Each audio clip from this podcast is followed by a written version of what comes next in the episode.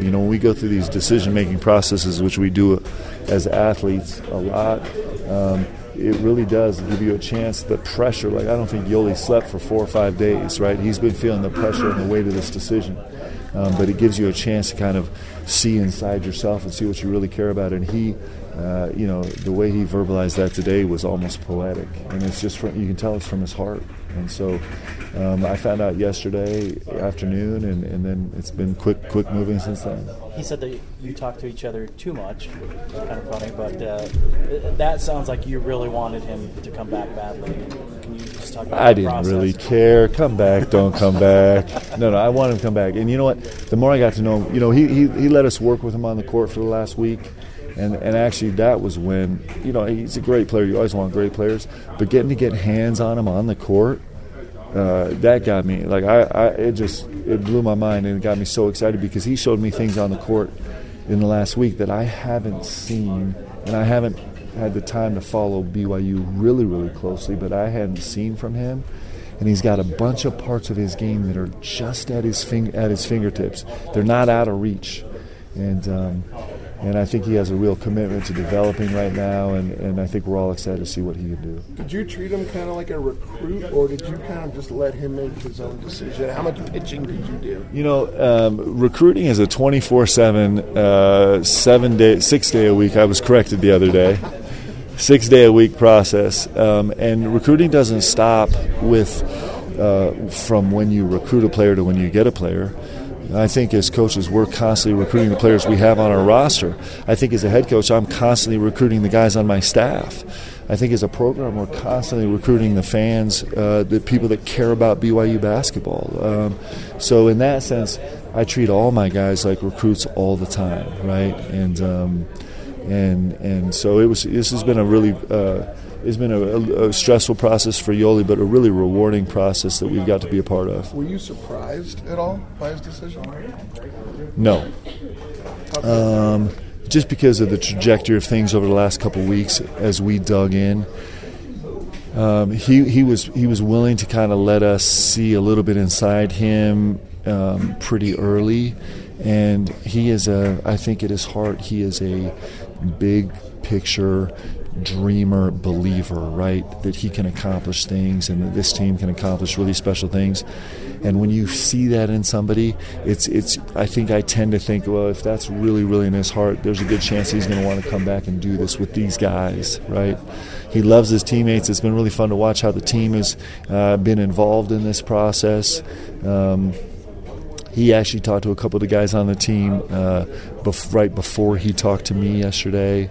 Um, you know, we've basically been uh, been tied at the hip for the last two weeks because I, I, was stalking him everywhere. Right. The nice thing with Yoli is the the, the uh, recruiting rules are slightly different. Right. So. Um, but you know, uh, so I think I think we've had a, a, thought that this was a real possibility for a while, and it's just fun, fun to be here and fun to see how energized he's been the last 12 hours, having this decision behind him. How much better does he make your team? He's a really good player, and, and I think he's. I do. I believe that he's barely scratched the surface, which is crazy to say because he's so good. But I think his upside is is huge. I think there's parts of his game that he hasn't really, really uh, been able to dedicate himself to yet. And when he does, I think I think he can rewrite the story about who he is as a basketball player this season. I believe that. I really do. And he's got to focus on doing that. And I think it's going to be really exciting to watch. Talk about working on the court with him I think his ultimate goal is the NBA, and you've played in the NBA. Is that part of what you can help him with? Understand, hey, this is what you have to do at the next level.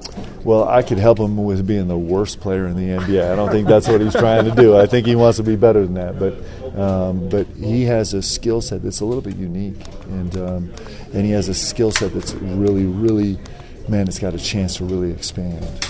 And um, and so, uh, you know, the one thing that I do know is I do know what teams care about in that league, right? And um, so we'll spend a lot of time on that. But the beautiful thing for Yoli right now is his pursuit of of his professional career is exactly in harmony with what's going to make this team special. That's what's beautiful about this. I mean, how often do you have a guy as committed as he did sit there and look at all of you and say, "I want to be the defensive player of the year." And understand that that's really going to change the trajectory of his career, and that is also going to be uh, a foundation of what this team does. Like when you get those two things in harmony, it's really special. It's really unique and special. How soon did you? being defensive player of the year.